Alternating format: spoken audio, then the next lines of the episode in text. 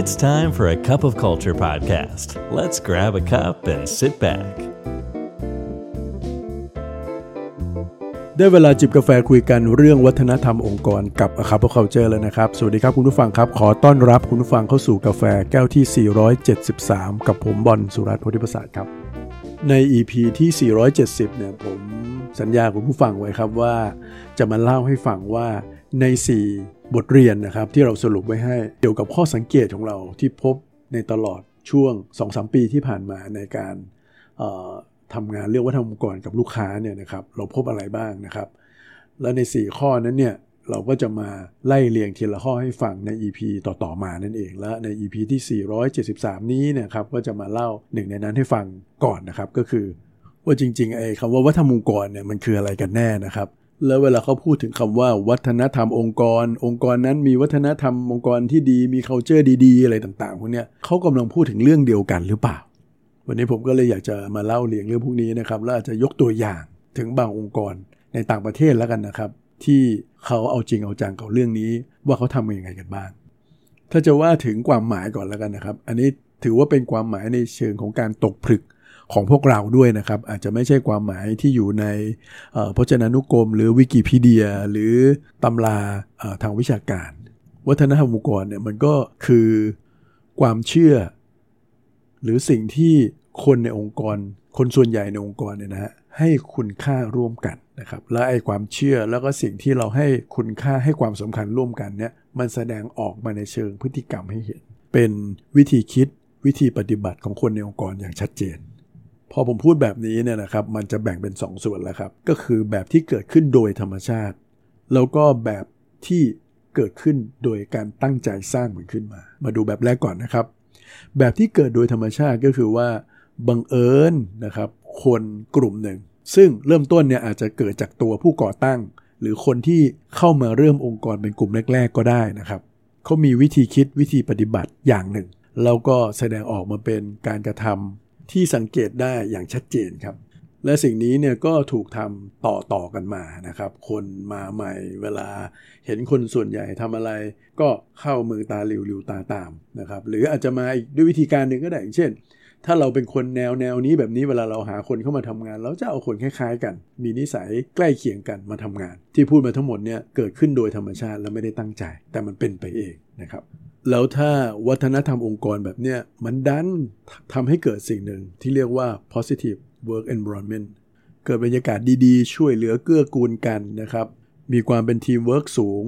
พูดง่ายๆ ก็คือว่าเป็นที่รวมตัวของคนนิสัยดีๆเนี่ยนะฮะอะคนทั่วไปก็จะเรียกว่าองค์กรเนี่ยมีวัฒนธรรมองค์กรที่ดี แต่ในทางตรงกันข้ามนะครับ ถ้าสิ่งที่เกิดขึ้นโดยธรรมชาติแบบเนี้ยแล้วมันนำไปสู่อะไรที่มันแย่เขาก็จะเรียกว่ามันเป็นวัฒนธรรมองค์กรที่ไม่ดีนั่นเอง แต่มันเกิดขึ้นโดยตามธรรมชาติครับ กับอีกแบบหนึ่งเขาเรียกว่าวัฒนธรรมองค์กรที่เกิดจากความตั้งใจที่จะสร้างมันขึ้นมา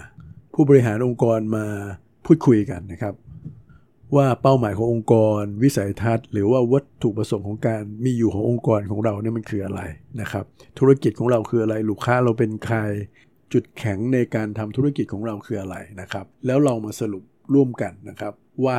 และองค์กรเราจะต้องให้ค่าหรือมีค่านิยมอย่างไรล่ะ เพื่อจะพาองค์กรไปถึงจุดนั้นได้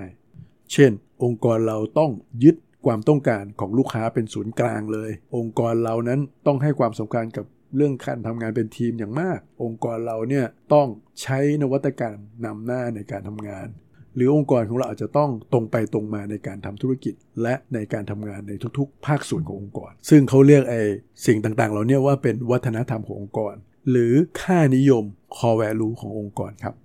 ซึ่งการได้มาซึ่งวัฒนธรรมองค์กรชุดนี้เนี่ยอาจจะเกิดจากการไปคิดกันเองก็ได้ในกลุ่มผู้บริหาร หรือกลุ่มของ founder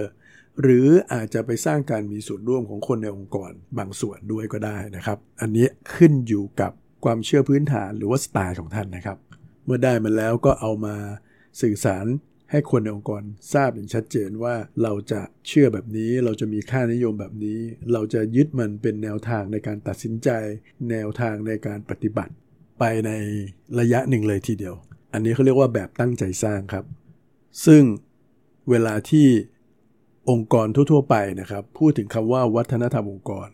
หรือสิ่งที่เพจ A Cup of Culture ของเราพูดถึงแล้วก็ส่งเสริมให้องค์กรทำเนี่ยเราหมายถึงแบบที่ 2 นี้นะครับ คือแบบตั้งใจสร้างนะครับ เพราะว่ามันเป็นเรื่องของความยั่งยืนครับ มันไม่ได้ไปขึ้นอยู่กับคน ไม่ได้ขึ้นกับความรู้สึก มันใช้ซ้ำๆกับคนที่จะเข้ามาใหม่ ๆ ก็ได้ เอาไปสร้างต่อได้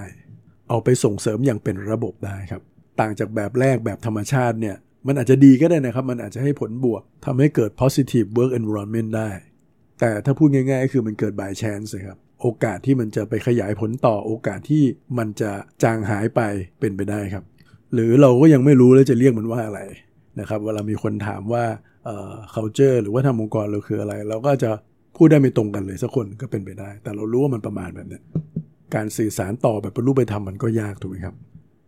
ครับ นี่ ไอ้วัฒนธรรมองค์กรแบบตั้งใจสร้างที่ว่าเนี่ยอันเนี้ยครับมันไม่มีผิดไม่มีถูก มันขึ้นอยู่กับว่าองค์กรของท่านเนี่ยเชื่อเรื่องอะไร เป้าหมายในการทำธุรกิจ หรือเป้าหมายของการดำรงอยู่ขององค์กรท่านมันคืออะไรกันแน่ ซึ่งแน่นอนครับจากงานวิจัยก็คือว่าองค์กรที่ตั้งใจสร้างวัฒนธรรมองค์กรเนี่ยนะครับ มันก็จะส่งผลให้เกิด positive แล้วก็ effective ด้วยนะครับ work environment เลย นะครับส่งเสริมให้เกิดเรื่องของความผูกพันเรื่อง employee engagement ในองค์กรที่ค่อนข้างสูงนะครับ เกิด productivity แล้วก็ทำให้องค์กรมี innovation เกิดการเติบโตในเชิงธุรกิจ แล้วก็เกิดการเติบโตในเชิงของบุคคลด้วยนะครับ คนอยากเก่งขึ้นอยากพัฒนาตัวเอง และแน่นอนสิ่งที่พูดมาทั้งหมดก็จะนำไปสู่การที่เราจะสำเร็จในทางธุรกิจด้วยถูกไหมครับ แต่รูปแบบของวัฒนธรรมองค์กรเนี่ยมันก็ไม่ได้มี กฎตายตัวว่าจะต้องเป็นแบบไหนนะครับ ท่านอาจจะเป็นองค์กรที่เน้นบรรยากาศแบบโฮมสวีทโฮมเน้นความเป็นพี่เป็นน้องสูง การเอื้ออาทร การที่เราจะทำงานแบบปณีประนอมกันนะครับ ถ้าสิ่งเหล่านี้มันมีส่วนส่งผลทำให้ธุรกิจของท่านทำให้เป้าหมาย องค์กรของท่านมันประสบความสำเร็จได้มันก็ถูกสำหรับท่าน แต่บางองค์กรสิ่งเหล่านี้มันอาจจะไม่เหมาะสำหรับเขาถูกไหมครับยกตัวอย่างนะครับ อย่างองค์กร ทหารเนี่ยนะฮะวัฒนองค์กรของเขาก็ชัดเจน ว่าเขาก็ต้องเป๊ะเขาก็ต้องเอาวินัยเป็นหลัก เพราะถ้าต่างไปจากนี้แล้วเนี่ยความเป็นกองทัพก็อาจจะไม่แข็งแรงนะครับ ไม่สามารถปกป้องประเทศชาติได้เห็นไหมฮะอันนี้มันก็ถูกของเขา นี่เราสมมุติว่าไม่ชอบว่าทำองค์กรแบบทหาร แล้วเราไปบอกว่าว่าทำองค์กรเขาแย่ อันนี้มันก็ไม่ใช่ถูกไหมครับ แต่ก็แน่นอนครับไม่ใช่ทุกคนที่จะเหมาะกับวัฒนธรรมแบบนี้ แต่ก็มีหลาย ๆ คนที่อาจจะชอบว่าทำแบบนี้ มันก็จะดึงดูดคนที่ชอบแบบเดียวกันเข้าไปอยู่ด้วยกัน มันจึงไม่มีผิดมีถูกขนาดนั้นนะครับ มันขึ้นอยู่กับว่าเป้าหมายในทางธุรกิจท่านคืออะไรvision mission ขององค์กรคืออะไรครับ ผมยกตัวอย่างสุดโต่งสักอันนะกันนะครับเเมื่อไม่นานมานะครับไม่กี่ปีมานี้เองเนี่ยมีเชนรีสอร์ทนะครับที่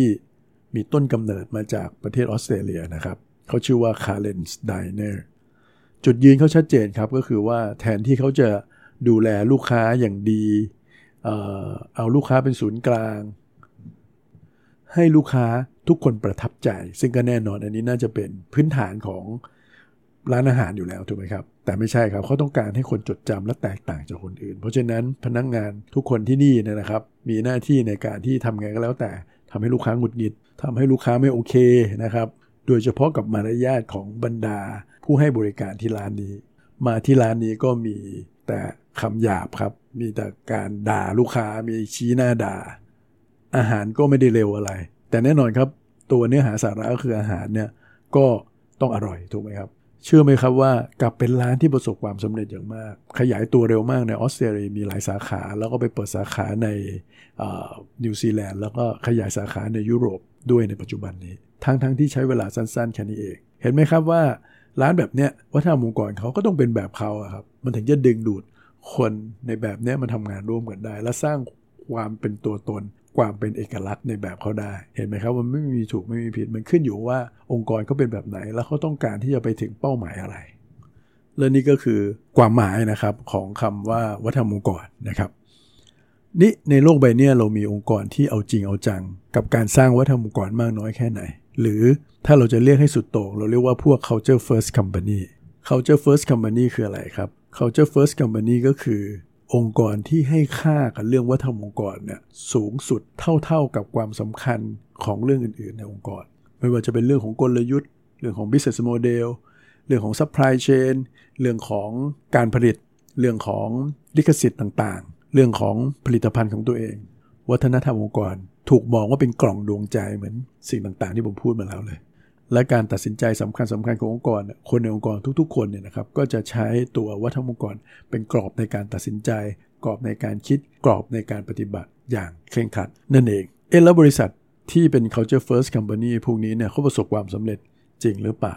ผมแค่ยกตัวอย่างบางบริษัทแล้วกันนะครับ ผมเชื่อว่าท่านน่าจะเคยได้ยินบ้าง บริษัทอย่าง Netflix บริษัทอย่าง Microsoft บริษัทอย่าง Salesforce.com